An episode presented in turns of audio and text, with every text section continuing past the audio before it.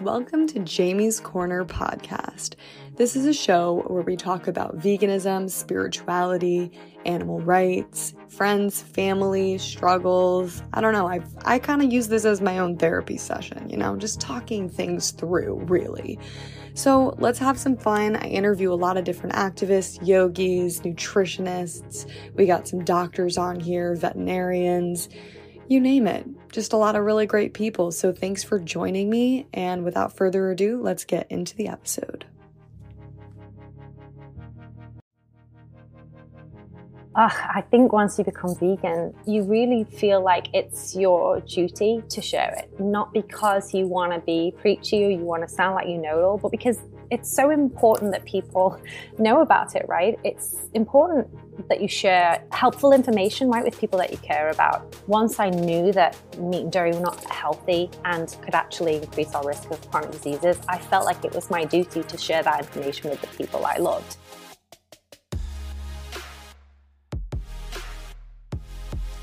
What the hell is up? My name is Jamie Logan, and today I have the CEO of Generation Vegan on the podcast.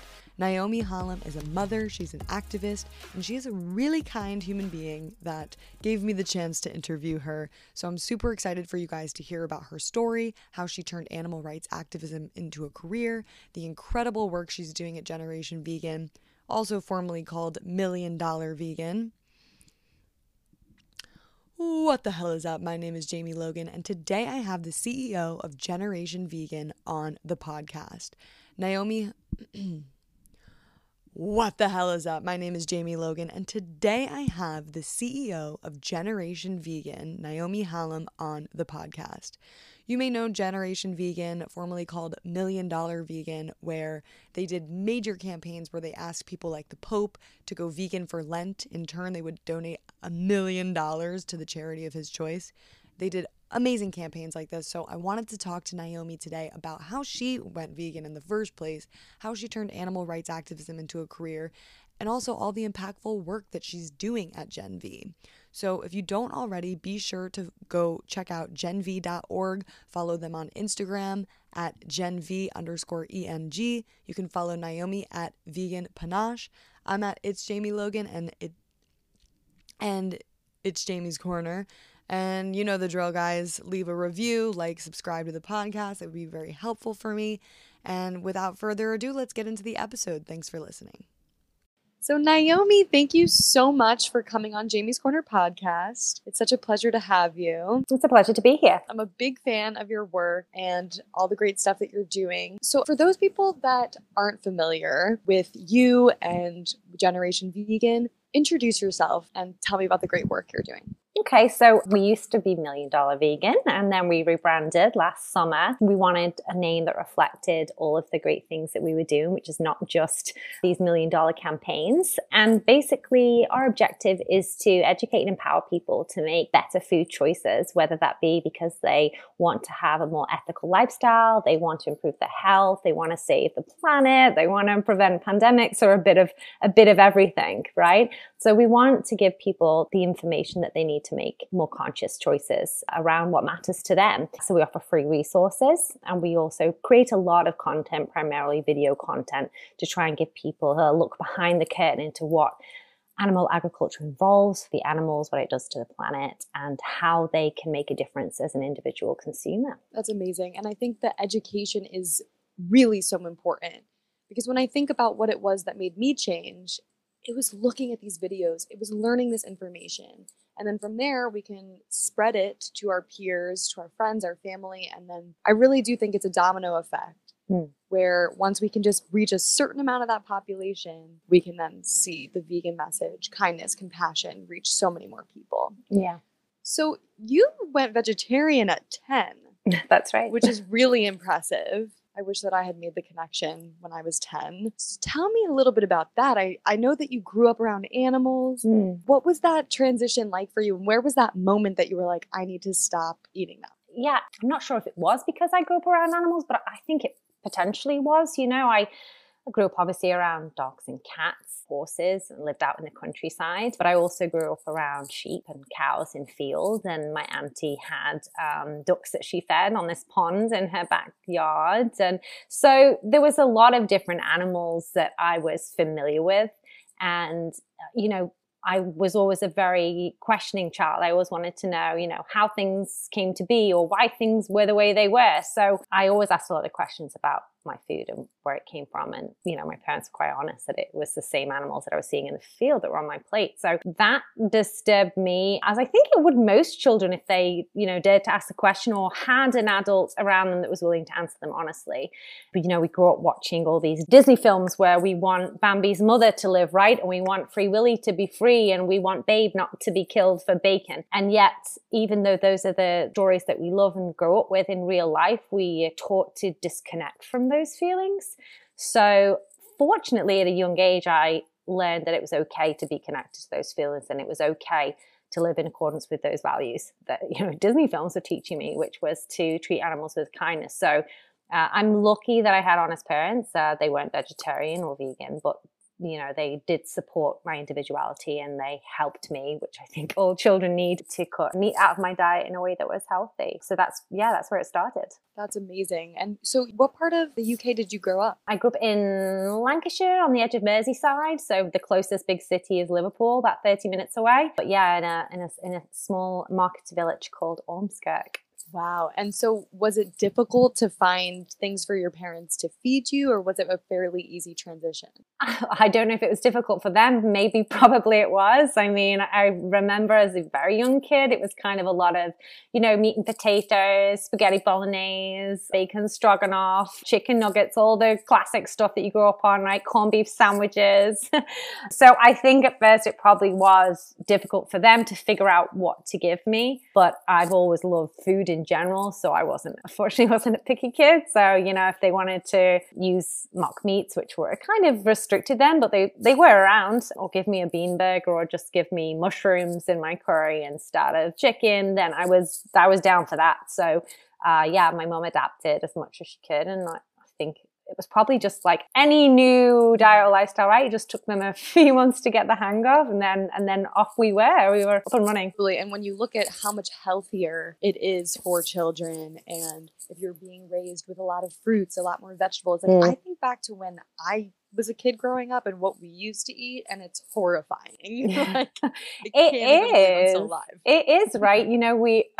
I, I grew up on so much processed meat and a lot of brightly colored drinks and food that came in packages, right? That that could last forever in my lunchbox. So if I hadn't eaten it in January, it was still good to be eaten in February, right? And nobody ever kind of questions that. But yeah, from the moment you go vegetarian or vegan, everyone's got a lot of questions about it. Oh, is that okay for your child? Is that okay for your health? And I mean, yeah, generally it's so much better unless you're just gravitating towards all the processed stuff. But I think with vegetarianism, it gave my parents this opportunity, right, to to introduce more vegetables, to experiment with more recipes, to, to, to kind of explore the vastness of the plant realm, right? And find out that actually it's not that difficult once you open, uh, open your mind to the possibilities. Suddenly you go vegan and everybody thinks that they're a nutritionist. Suddenly mm. they're worried about your protein, your B12, your iron. They don't really know what they're talking about. Yeah. Yeah. So how did you then get into activism? Because I feel like there's a big difference between somebody that's plant based and, yes, vegetarian, you're doing it because you love animals. Mm. But then where was that transition to veganism? How did you make that connection? Yeah, 100% was a big difference because I was vegetarian for a long time and I just like you said, it was kind of because I loved animals, but I didn't expect other people to feel the same way, right? So I thought, well, if they don't love animals as much as me, then I guess it's okay that they eat meat. That's not a problem. This is just about me, right? And with veganism, I think you realize that it's not just about me, it's about the animals and it's about the impact that eating animals has on everyone and everything. And so it was learning about that impact really that that flick the switch for me. And kind of it wasn't like one thing immediately. There was a few drops right in my ocean of knowledge. They came from different places. So you know i met a vegan who spoke to me a bit about it. I read an article in the guardian by a journalist who'd given up dairy for a month and i was curious as to why actually would do that. I was like you know that's weird. Why how could you live without cheese and why would you want it? And one of the inspirations for her was the documentary cowspiracy. So that was the first documentary i watched that kind of well, blew my mind. I just thought, wow, there's so much I don't know. And this is potentially just the cusp of it. What else don't I know? And I just got this thirst for knowledge at that point and I went on to watch, you know, all the vegan documentaries and read the books and just get all the information. And at the end of that, I thought, well, with the information I have, there's only one answer go vegan. Yep. It's the more you know. Mm. And I really do think that it is so important to watch those documentaries, to read the books, to know the information because so many people come at you with all these questions. Yeah. And if you're able to answer it in a way that is thorough and a way that you actually come across as you know the information, it makes a huge difference. And I think that it makes us more confident in our decisions and our choices. Absolutely. You said you watched this with your husband? yeah. Like, I, and how was that? Because that's really lucky that you guys were able to do that together. Yeah, it surprised me actually because when we met, I was vegetarian. He was definitely not. Okay, so he grew up in Tennessee, big hunting culture there, and he's a military guy, so big macho meat eating culture there. So when I read this article, I don't even think I mentioned it to him because I thought this gonna he's gonna have zero interest in this. And when I started to watch the documentary, I didn't even like call him into the room because I thought zero interest. But he passed through and said, "What are you watching?" And I said, "Oh yeah, it's this documentary about the impact of farming on the environment." He's like, "Oh yeah, I'd like to watch that." And I said, "Okay." So I rewound it. I think it was 10 minutes in, and we watched it together. And yeah, I mean, we sat there, I think, in silence through the whole thing, just kind of a bit blown away by these exposes. And um, at the end, it was actually he that turned to me and said, maybe we should go vegan. Wow. Yeah. yeah. You loved him even more. yeah. I was like, wow, yeah, yeah. People can That's always surprise you. And um, yeah, here we are today, both seven years in and absolutely loving it.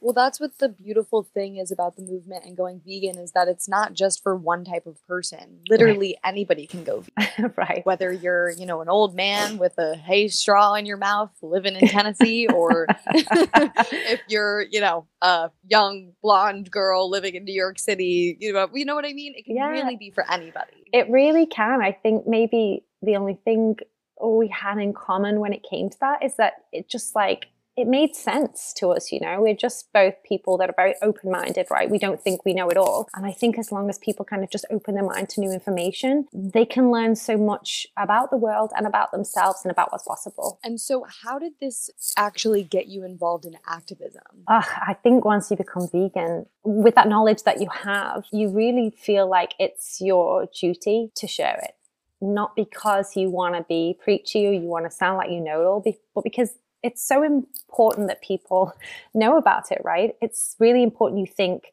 uh, obviously, to the animals and the impact it has, the more vegans that there are. But it's important that you share helpful information, right, with people that you care about, I think. So once I knew that meat and dairy were not healthy and could actually increase our risk of chronic diseases, I felt like it was my duty to share that information with the people I loved.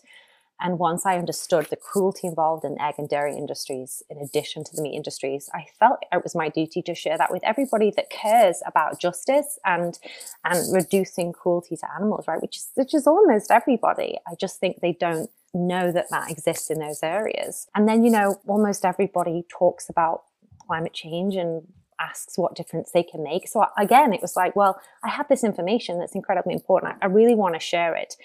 Uh, so that was really where it started, I wanted to look into how I could share this important information with initially the people I loved, and then beyond that, you know, with as many people as possible. And activism is is can be tricky to get into because I think there's this idea that activism is I don't know just shouting in the street go vegan right or or being a certain type of person right maybe you have to be hippie to be a vegan, right? And to preach veganism. But there's so many types of activism and there's a type of activism for anyone, anywhere, right? Whether it is just talking to your friends about it or sharing a vegan meal with a family. I think stage one for me was kind of learning about the different forms of activism and the different impacts those forms of activism have.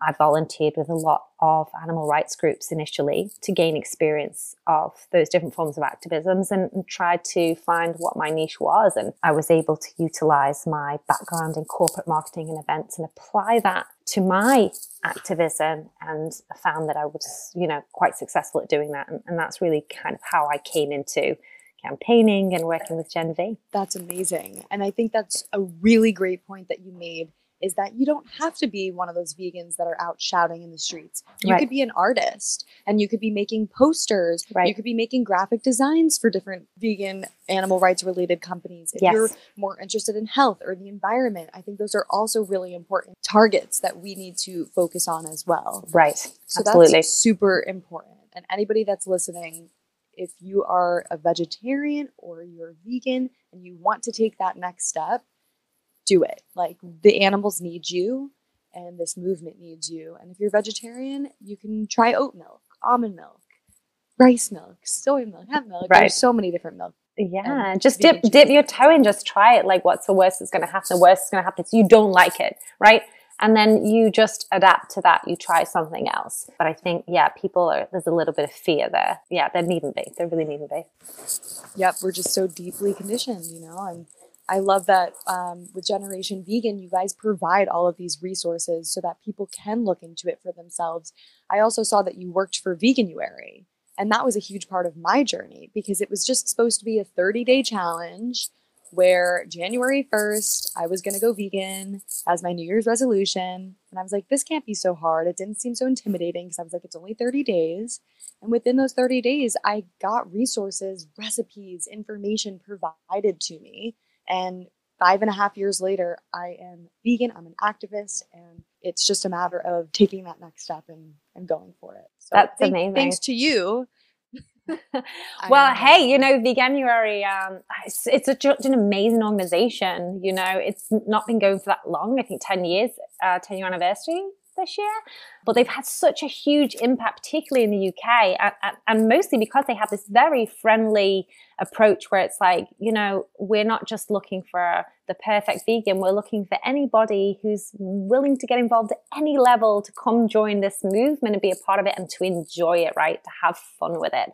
And I think that's where they've been really successful. I think, you know, veganism is is serious, right? The issues associated with it are very serious, uh, but not everybody's ready to join on a serious level, right? And if they're not, then come on, get get involved on a fun level and just try the food and, and, and experiment and enjoy yourself. And what you guys you have done through Generation Vegan is, is I feel like you guys make it very accessible. And I want to kind of talk about some of the campaigns that you've had that have gotten massive media and also given people the chance to not feel super like pushed into it and scared about it where they're like oh this actually seems doable.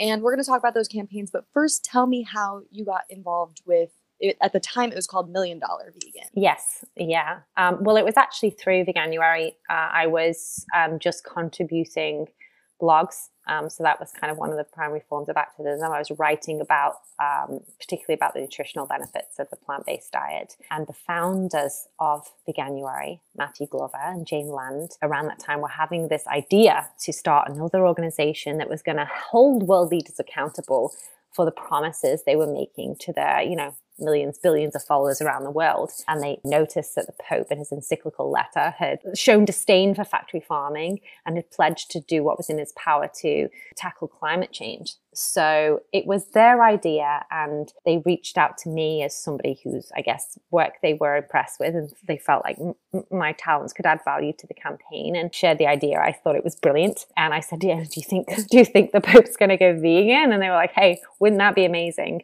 Probably not. But, you know, at least we will get, hopefully, a lot of media and a lot of attention for the issues. And we'll educate a lot of people that don't understand the link between diet and climate change. And hopefully, we'll inspire them to, you know, go vegan for Lent, even if the Pope doesn't. And I thought, well, then it's a win win. Let's do it you did and what was that process like were you guys like oh my god do we have to scramble a million dollars right now um, well yeah i think at the time uh, we we had backing from i think it was blue horizon so usually we'll try and get backing from somebody who uh, you know, a trust fund or a philanthropist that is kind of willing to put the money up if that if said person goes vegan. I think a lot of time they they recognize that there's a slim chance, but they're they're willing to do it, right? If that person says yes. So we need to find that person, which was the Blue Horizon Foundation, I think, in the case of the Pope, and then and then yeah, we can plan a campaign using that monetary value. And you know, the money is people sometimes say, well, could the money not be better used? Well, normally it doesn't get used right and it goes to charity anyway if, if the person accepts but really it's the value of making that offer right it, it, it turns heads it generates i mean millions and millions of pounds or dollars worth of media so in terms of even just kind of dangling that money the return on investment is absolutely huge so in our eyes it was going to be worth it whether he said yes or not. And, and it absolutely was. Yeah. I mean, I was a, a new vegan when this campaign was going on. And I remember seeing it and just being like, oh my God, this is brilliant. this is huge. Imagine the Pope talking to all of his his people and being like, guys, I'm vegan. I'm doing it for the animals. you know, it could be really huge. Yeah. So I think that it's genius. And so you guys did this with multiple campaigns and used celebrities to also generate more of this. Talk a little bit about that. Right. Um, I mean, we were really lucky with the first campaign that Paul McCartney also thought it was a genius idea and was willing to kind of lend his vocal support. And once you have Paul McCartney involved, well, it's quite it's quite easy to get support from other people. Um, so that led to Woody Harrelson wanting to back the campaign and Joaquin Phoenix and uh, you know a whole list of big names. So yeah, so we were lucky. I, I just think it's about kind of launching campaigns that have integrity, right? And if they do, then more people will want to back them or be associated with them. And it's difficult, I think, when you challenge politicians because, well, I found that, you know, obviously a lot of famous names don't want to be associated with any particular politician because, you know, it suggests that they're politically aligned with that person, right? So that has been trickier. But yeah, the Pope, I think everybody just thought, well, there's no harm in asking him if we're going to do it in a respectful way, which we did, because you know he purports to care about climate change and animal cruelty, and we're essentially just giving him an opportunity to live in accordance with his values. So what's wrong with that? Absolutely nothing. I mean, that is amazing. It's it, it just makes me excited and happy to think about this. And guys, it, for those of you that are listening, go check this out. I mean, this was this was really really cool, and I I'm just it made me also proud to be part of this movement. You know, it, it makes us feel big, it makes us feel connected, you know, to see these kinds of campaigns that are going on, which was really, really cool. So, also in 2020, when you were talking about reaching out to politicians, you also were clever about taking the nameplay Make America Great Again and you did Make America Healthy Again. Yeah, we certainly tried. we certainly tried. Yeah, we we thought you know, America, oh, well, a lot of developed countries, right, are having health crises at the moment. And that is in large part due to our lifestyles. So we thought, what better way to try and help a country that is really suffering from a health crisis in relation to its lifestyle choices than offering a million dollars to the veterans of America, which was at the time, you know, the number one priority was supporting our veterans for, for that for that president and encouraging uh, President Trump to lead by example and go vegan for the health of America. And, you know, we kind of took a little bit of a different approach with that. We wanted to give a voice to Americans, to real Americans, right? So I went on a tour of America, uh, visited 15 states, um, filmed over 100 people whose lives had been transformed by a plant based diet. And that was a range of people from people who'd had serious health issues um, that they they managed or even reversed with a plant based diet, and also a lot of veterans who had found veganism as a result of PTSD.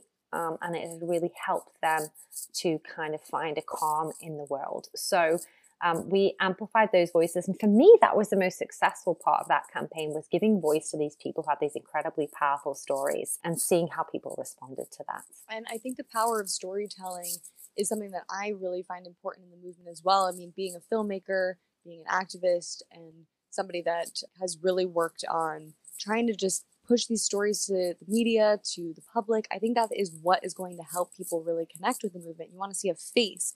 to some of these stories. Mm. You know, mm. when you look at what happened to Regan Russell, the activist that was, you know, giving water to pigs that was run over by the truck. Maybe that story will help inspire people to go vegan because right. they see how important it was for her to be there mm-hmm. to give these animals water. There's so many amazing stories in our movements that need to be told. And yeah. I know that you guys on your YouTube have profile pieces of different activists and you guys tell short films, short stories through that. Right, right. We found it to be uh, video uh, storytelling to be one of the most um, engaging and uh, impactful forms of activism that we have deployed. Uh, so we've obviously been doing this for about four years now. We've produced and released, oof, uh, I'd say close to 400 films, and we they've had like immeasurable impact compared to everything else we've done, really. Um, so I do thoroughly agree with you on that that the power of storytelling and sharing stories around veganism the reasons why we should go vegan the reasons why we should consider animals uh, and the reasons why we should care about all these issues connected to our diets i think those videos go a long way in empowering people to make better choices absolutely and so what was the rebrand like when it came to changing from million dollar vegan to generation vegan? Well, you know, Million Dollar Vegan was actually just a campaign name. We were going to do this Pope campaign as a campaign, and that was it. We weren't like forming a new organization at the time. Um, but it exceeded our expectations in that it generated like this huge amount of attention and we got all of these followers and sign-ups on our website and we thought well what do we do with all of this? Like is this not reason enough to continue and maybe do another challenge or three? And so we thought well all right let's let's carry on and see where see where it goes. And, and that's what we did. Um, and and just, we then have just evolved a lot right? Particularly during the pandemic when uh, doing a campaign like that was not really appropriate um, that's the time when we kind of switched our gears and started distributing vegan food to underserved communities and frontline workers. So we're always evolving really and then after the pandemic we you know we have done these million dollar campaigns but we've also as i said focused on visual storytelling because we'd found that that to be very effective and sharing more stories and traveling the world. So you know million dollar vegan just the name didn't feel like a good fit. It's made us sound a bit like you know that's what we do. And also the dollar currency made us sound very american. And you know we're not you can tell from my accent i'm not american. And uh, we have like 25 people on our team and they're spread out across like 15 countries and seven languages. So we're very much a global, multicultural organization that's constantly evolving to the needs of the movement. Uh, and that that was where it came from. We wanted to be more inclusive, both internally and externally and, and be able to reach more people with a global message. So that's why we decided to rebrand as Generation Vegan. I think what you guys did with the million meals is unbelievable. I mean, during a time where people are in desperate need, you know, we are dealing with a pandemic, we're dealing with people that may not even have a place to live. You guys went into homeless shelters. BIPOC communities, LGBTQ communities, minorities. I mean, talk a little bit about that and some of the stories within that. Was there a time where somebody came up to you and was like, This is delicious, this is amazing, thank you so much? You know, you're providing affordable, healthy food to people that may not even have had that and who God knows how long. Yeah, I think the pandemic broke out and we were just reading, right? All of us were reading in, in newspapers that people who lived on the streets or worked on the streets and were now unable to do so were suffering, were suffering because they had no money, no income, and as a result, no food. So the first giveaway that we did was aimed at helping people who were, you know, in desperate need. And I myself went out onto the streets of LA with Alicia Silverstone, and we gave away um, as many, you know, vegan meals as we could over a weekend. And we worked with a local vegan restaurant, Vinh Loi in this in this case, which is an amazing kind of Asian food, vegan food restaurant. And we thought at the same time we're supporting restaurants because restaurants have been forced to close.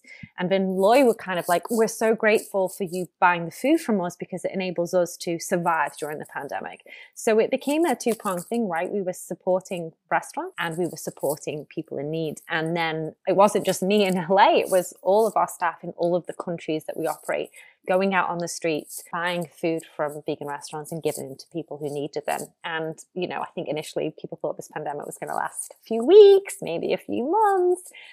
Two years later, we were still in it. So during that two years, we thought we need to we need to focus this campaign, as it were.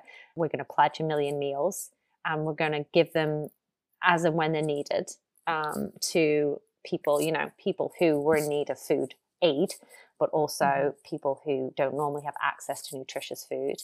Um, so that you know, kids from underserved communities, uh, marginalized communities, like you said, and it was around that time that we were learning the benefits of being intersectional as well. Like when you can't help animals, or even when you still can, it's okay to help other oppressed groups. And so we found that by supporting other social justice movements, we were able to bring and unify those movements. So that was just really became like it just became such a good thing. We we worked with other organizations in turn. They have worked with us, uh, and we shared food at the same time. So that's why we renamed it as a food solidarity campaign.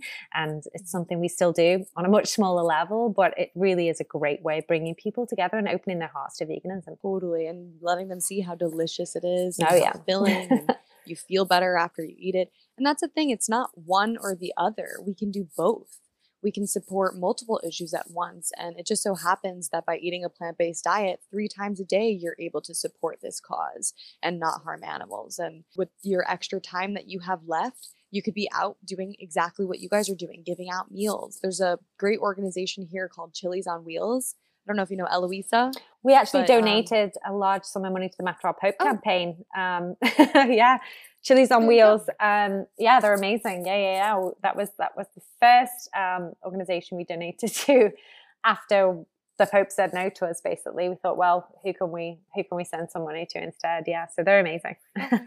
There you go. Yeah, and so that's one of the organizations that I've gotten to see firsthand, just how grateful people are and appreciative and and how much they loved the food. Mm, yeah. awesome. Yeah. And that's an important part of it, right? You want to share with them really good food. These people deserve a restaurant quality food. Um, so that's what we were trying to give them. And uh, yeah, and, and, and it works twice as well because not only do they enjoy the food, they also think, wow, vegan does taste good. mm-hmm. uh, oh, absolutely. It's the best. Mm. So, what is some of the impactful work that you're working on like today and right now that you want people to know about? Oh, um, I mean, we're involved in, uh, we're producing a lot of videos um, and we're involved yes. in two upcoming documentaries. So we're always kind of on the lookout for interesting stories to tell, whether they be the story of an animal or a human being or of a community or of an organization um, that will inspire others to towards a vegan lifestyle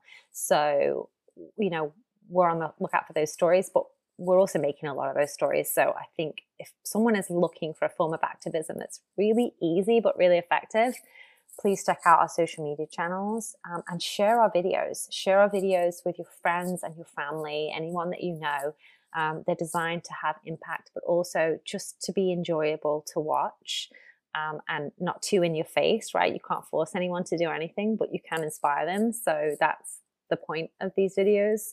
Um, so yeah, I would say come share our content, share our blogs, try one of our 30 or 7 day challenges. And if you know of a community that we can help or highlight or an individual whose story needs to be told, then let us know, reach out through the website. Definitely. Definitely. I could think of, you know, five people just off of the top of my head of people that I've been working with in the animal rights movements that are just such interesting and different people. We're all so unique. You know, right. there's there's no one type of vegan, even though we're we're stereotyped as the crazy people that um, right. at everyone. Exactly, exactly. So you recently became a mother. Yes. Yes. Which, congratulations. That is so cool and exciting. Thank you. adorable. I was looking at your your Instagram. Scarlet, right? That's right. Yeah. She just turned one last weekend one. Mm, yeah. she is such a she looks like such a bright, energetic, vibrant baby, and she has been vegan. She since is conception. Yes. Yes, so that's right. talk right. a little bit about that and your process of being pregnant and vegan and hearing from doctors. What was that like for you? it was funny because you know when you tell people you're pregnant and then they they know you're vegan, they almost always ask, "Are you going to raise your child vegan?"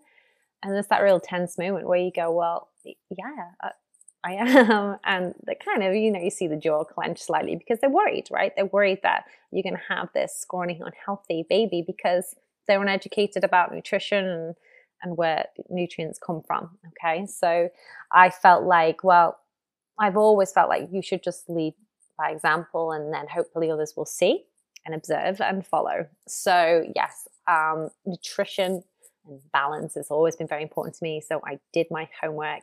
Um, I read an amazing book called Nourish um, about how to raise a vegan family. And, you know, I just have made sure that my daughter is getting the best source of of nutrients and, and as a result i have a very healthy very chubby very active baby that uh, never wants to nap um, so yeah, it's been great, and I had a really good pregnancy too. You know, I, I never got sick. Maybe that was just luck, but yeah, it was it was you know whole plant based, so it was all good stuff. And I yeah, I still even though I have this healthy baby, though I still have parents that ask a lot of questions out of concern, I think, or say to me like, you know, what are you going to do if when she grows up she wants to eat meat? Uh, will you be disappointed? Or do you think it's like right to kind of decide her diet for her? And, you know, there's quite simple answers to that. Um, yeah, I, I, would be a little bit disappointed, I think, if you teach your child the difference between right and wrong as you see it, right? And they grow up and decide that actually they don't believe what you believe to be right and wrong, then that's going to be, that's going to be a bit of a hard pill to swallow, but you know, she's going to be her own individual and I decided to be vegan and I was raised a meat eater. So it can go either way, right?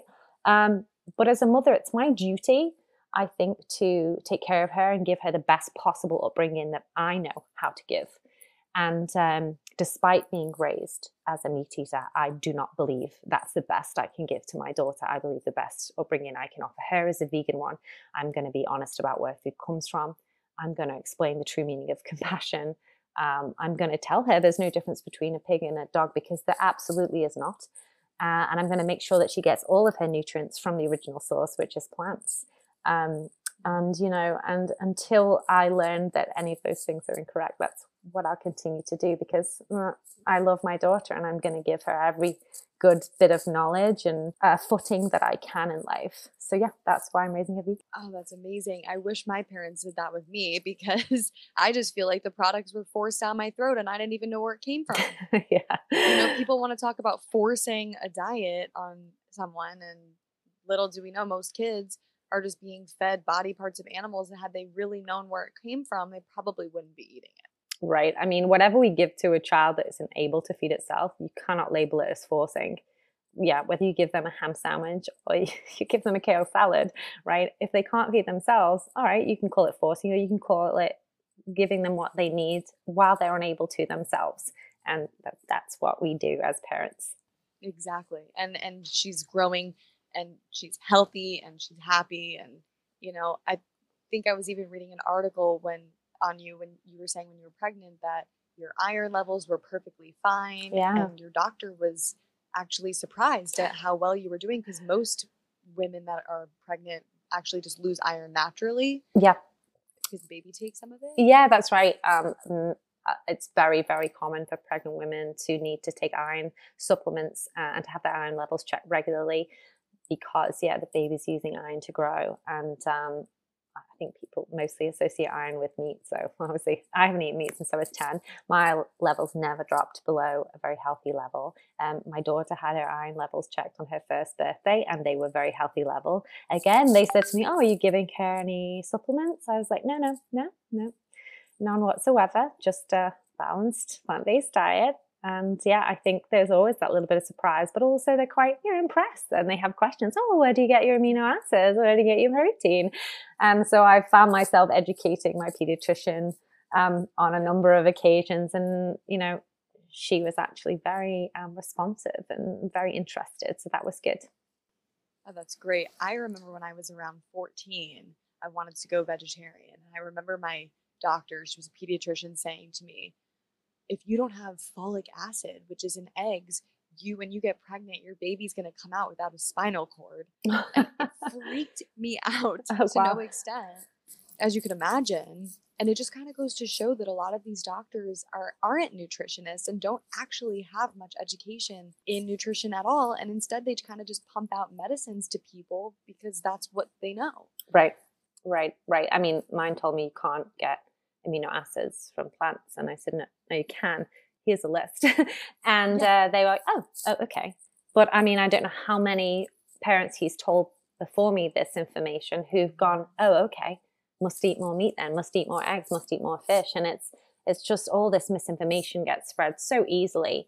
And when it's spread by professionals, well, then it, it just becomes gospel for a lot of people. So it's my word over the doctor. Well, they're going to take the doctor's word for it, even though the doctor may have done zero nutrition training in medical college, which is often the case.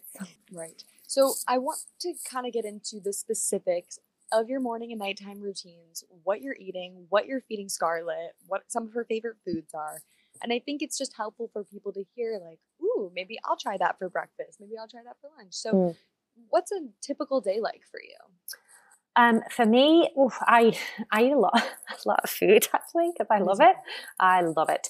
Um, so you know, I might have for breakfast. I might make a tofu scramble, which you know, just crumble tofu and some herbs and spices and veggies in a pan. I'll put that on toast, or I'll put avocado on toast, or I'll put sliced tomatoes on toast. I will have a bagel. I will make vegan pancakes. Jamie Oliver has a fantastic vegan blueberry pancake recipe that you can whip up in like five minutes. So highly recommend that. I like making tempeh bacon and having that. Yeah, there's a whole lot of things. And I love a smoothie, obviously. Who doesn't? And there's a lot of gorgeous kind of probiotic plant-based yogurts out there as well. So I sometimes will have that or some oatmeal with fruit and almond butter. And yeah, so there's a whole load of things that I could go on all day but my breakfast Mhm. options. Um, but yeah, there's plenty. There's It's plenty of things. It's basically yeah. anything that you used to eat, except swapped with, you know, oat, soy, almond milks. Yeah, and if and people love eggs, I mean, and they don't like tofu, which um, the the Just Egg, I mean, it's, Yeah. it's just incredible, right? It's an incredible product. Scramble is just like an egg, so I mean, that's a great transitional food uh, for people who are worried about giving up eggs. It, it really is amazing. I do spinach, onions, a little Mm. bit of seasoning, and if you have that black salt, it Yeah. gives it that eggy flavor. Yeah, Delish. yeah, it's so good. And then lunch, I'll make a burrito, and again, everything goes into that: rice, avocado, spinach, tomatoes, black beans, um, soy protein, sometimes tofu, uh, hot sauce. You know, all the works. Um, like, oh gosh, it could be anything, right? Pasta, a curry, a salad, uh, quesadilla, veggie sushi. I mean, the lists are endless. Uh, people do it all the time. Like, what do you even eat? I'm like, well, how long have you got? I'll get, I, Yeah. tell- I, I can spend an hour just telling you what I ate today. So, Same. yeah. So, yeah, yeah. And the best part is you stay lean, you stay slim, you stay. I mean, if you're a, an athlete, you can get so much protein. Sometimes I'm worried I get a little too much protein. I mean, probably that. I think the average American eats six times the recommended amount of protein in a day, and your body actually can't process these extreme amounts of protein. That's why we Mhm. get like kidney stones and a lot of uh, issues with cholesterol. So when people are like, "Oh yeah, I'm just packing in the protein," it's like, well, okay, whoa, whoa, you know, you, you don't even have to pack it to get enough. So just be be, be careful on that. Um, but yeah, I mean, I, I've never met a vegan who died of protein deficiency. Have you? Nope, I don't think I've actually met anybody that's died of a protein deficiency. Yeah, it's like this urban myth uh, among meat eaters that we don't get enough protein, but there we go. None of us have ever met anyone who's protein deficient, so it's all if I good. hear that one more time. Yeah, it's it's funny. People say, I mean, somebody asked me at the weekend, "Where do you get your protein?" And uh, sometimes I just laugh in response because I think they're joking because I've heard it so many times now, and they're still not. People still don't know that it comes from plants. I literally say, "Well, where does where do you think it comes from?" And they're like animals. I'm like, "Where do you think they get their protein from?" I'm like, "Plants." I'm like, "There you go. You just answered your own question." Yes. There we go. That is, well, thank you so much for walking us through a day. I think people just don't realize how simple and easy it can be. I mean, being in 2023 too, it's just, it's everywhere, it's endless, and it's a, it can be affordable, it's healthier, you know. And Yeah. what about Scarlett? What are some of her favorite foods as a baby? I mean, so the first three months it was kind of breastfeeding, then it was a mixture of breastfeeding and um, soy milk formula. Enfamil do uh, a soy plant based formula. Um, so that was a great option. Uh, it's FDA approved. So, um, you know, has all the same nutrients and fat and calories as the non soy formula. So, uh, is most of it dairy? Yeah, all of it really is dairy. Uh, terrible. All the grass fed cow's milk or goat's milk and you know loads of kids have a, a are lactose intolerant and they're either like forced out of it um, by continuously consuming um, the the milk of another species um, you know mm. or in few cases parents will use their instincts to switch them to a, a soy plant-based formula um, i think you can get rice milk formulas as well in particularly in europe but here Enfamil is the go-to one i think and then, um, you know, it was pureed vegetables and I'd sometimes puree in some tofu. So she would get the protein in with the vegetables. And now she eats a small portion of literally whatever I am eating. I mean, oh. everything. She loves a veggie curry. Um, she loves Thai curries, Indian curries. She likes stir fries. She absolutely loves tofu, whether I bake it, saute it, or give it to her in raw cubes. She is scoffing tofu. She loves seitan. I mean, she is the perfect little vegan role model. She loves it all. So I'm very lucky. I'll have to interview her next. Yeah, please do. Yeah, yeah, yeah. so I guess the last thing would just be do you have any general tips or advice for people that are either newly vegans or vegans that are not activists yet, or just people that are maybe struggling in a mental health sense? Like, for example, I remember two years ago, I was going to slaughterhouses every week, bearing witness. I was just devastated at the mm. state of the world. How do you handle seeing so much of this suffering? And obviously, getting active and speaking up about it is one way to handle it and is very helpful and obviously makes you feel like you're doing something good about it. But what is some advice that keeps you sane and, and feel good and, and active? Well, yeah, I mean, it, it is it is hard being bearing witness to that dark side of life. It's it's there it exists and i know a lot of people turn away from it and i understand why but i think it's important that we face it eventually. And i am you know i am disturbed by what humanity is capable of and what we do to animals on a vast unimaginable scale a scale that you know most people who haven't seen it would never believe but I sometimes choose to look because I feel like at least the animal was seen, right? Its struggle, its pain did not go unseen. At least I saw it, and that gives me some level of comfort. Um, and I also have just accepted that we live in a very cruel world and I can't change most of it. So I'm just going to focus on what I can change, right? And I think a lot of activists get overwhelmed or dismayed because they can't get everybody to see the world that they see it as quickly as they would like to. And I don't see a lot of value in expending our energy and our emotions on people that are not willing to look, right? So I think we have to try and identify people who are open to it and educate them. And I think that's one of the best ways forward. Now, I'm not saying that there's only one way forward because I think there's a place for all forms of activism. But I think we need to be strategic um, if we want to make a change and we need to focus on the areas in which change can be made and and use our energy there. Otherwise we're going to go home every night and feel like we've just screamed into a void all day. Um, i know that's how a lot of activists feel a lot of the time. Yes you quite literally said exactly how i was feeling. Um, yeah. and that's why we do what we do and we need to work together and not you know go into the dramas of sometimes in the movement things can get a little dramatic. yeah, and I you know it's it's like it gets heated. Of course it does because we're so passionate and we really mm. feel um, strongly connected to the suffering of animals because because we've borne witness to it, right? Uh, so I, you know, I'm not immune from getting emotional and getting upset, frustrated with people, losing my temper. Mm. I just have over the years, I guess, recognized that it doesn't change anything. So when you first go vegan, at least for me, it was like, I am going to scream this from the rooftops because I believe I'm going to change the world. Right. And I would come home to these animal products in my fridge and just be like so angry about it. And not realizing that by me yelling at my family, they're not hearing the message. They're actually just targeting me as the messenger. So we just need to be as strategic as possible. And sometimes it's it's just going to take time. I mean, it took me tw- it took me 19 years to Mm. wake up Yeah. to it. You know, Yeah. I mean, I'm Yeah. 24 now, and forever to go. Yeah. But hey, if it wasn't for activism and activists and the things that we do and the things we put out there, you wouldn't have gone vegan. I wouldn't have gone vegan. So it, it matters, even if you don't see the results immediately, they will reach someone somewhere and they will make a difference. and different tactics are going to reach different people. And Absolutely. it's not to say that like by me making kind of a nasty, uncomfortable comment to one of my friends, I've had them change and be like, "Oh wait, actually, you're right." Yeah. Yeah. They might have like hated you for it in the moment, but it will, Yeah. it will have been, you know, it's buried in their psyche and it will influence the things they read and the things they observe going forward. Totally. So everybody, please go and follow at Gen V underscore ENG, and also your personal Instagram, which is Vegan Panache. Yep, that's right. That's right. Perfect. Uh, and go check out some of the films on Generation Vegan. It is such, it was such a pleasure to have you on here and hear about your story. You're doing such important work, and I can't thank you enough. So thank you so much. Oh, thanks for having me. It's always nice to share my story and to hear the stories of others for sure. Yes, amazing. Guys, as you know, follow at It's Jamie Logan, It's Jamie's Corner. Until next time.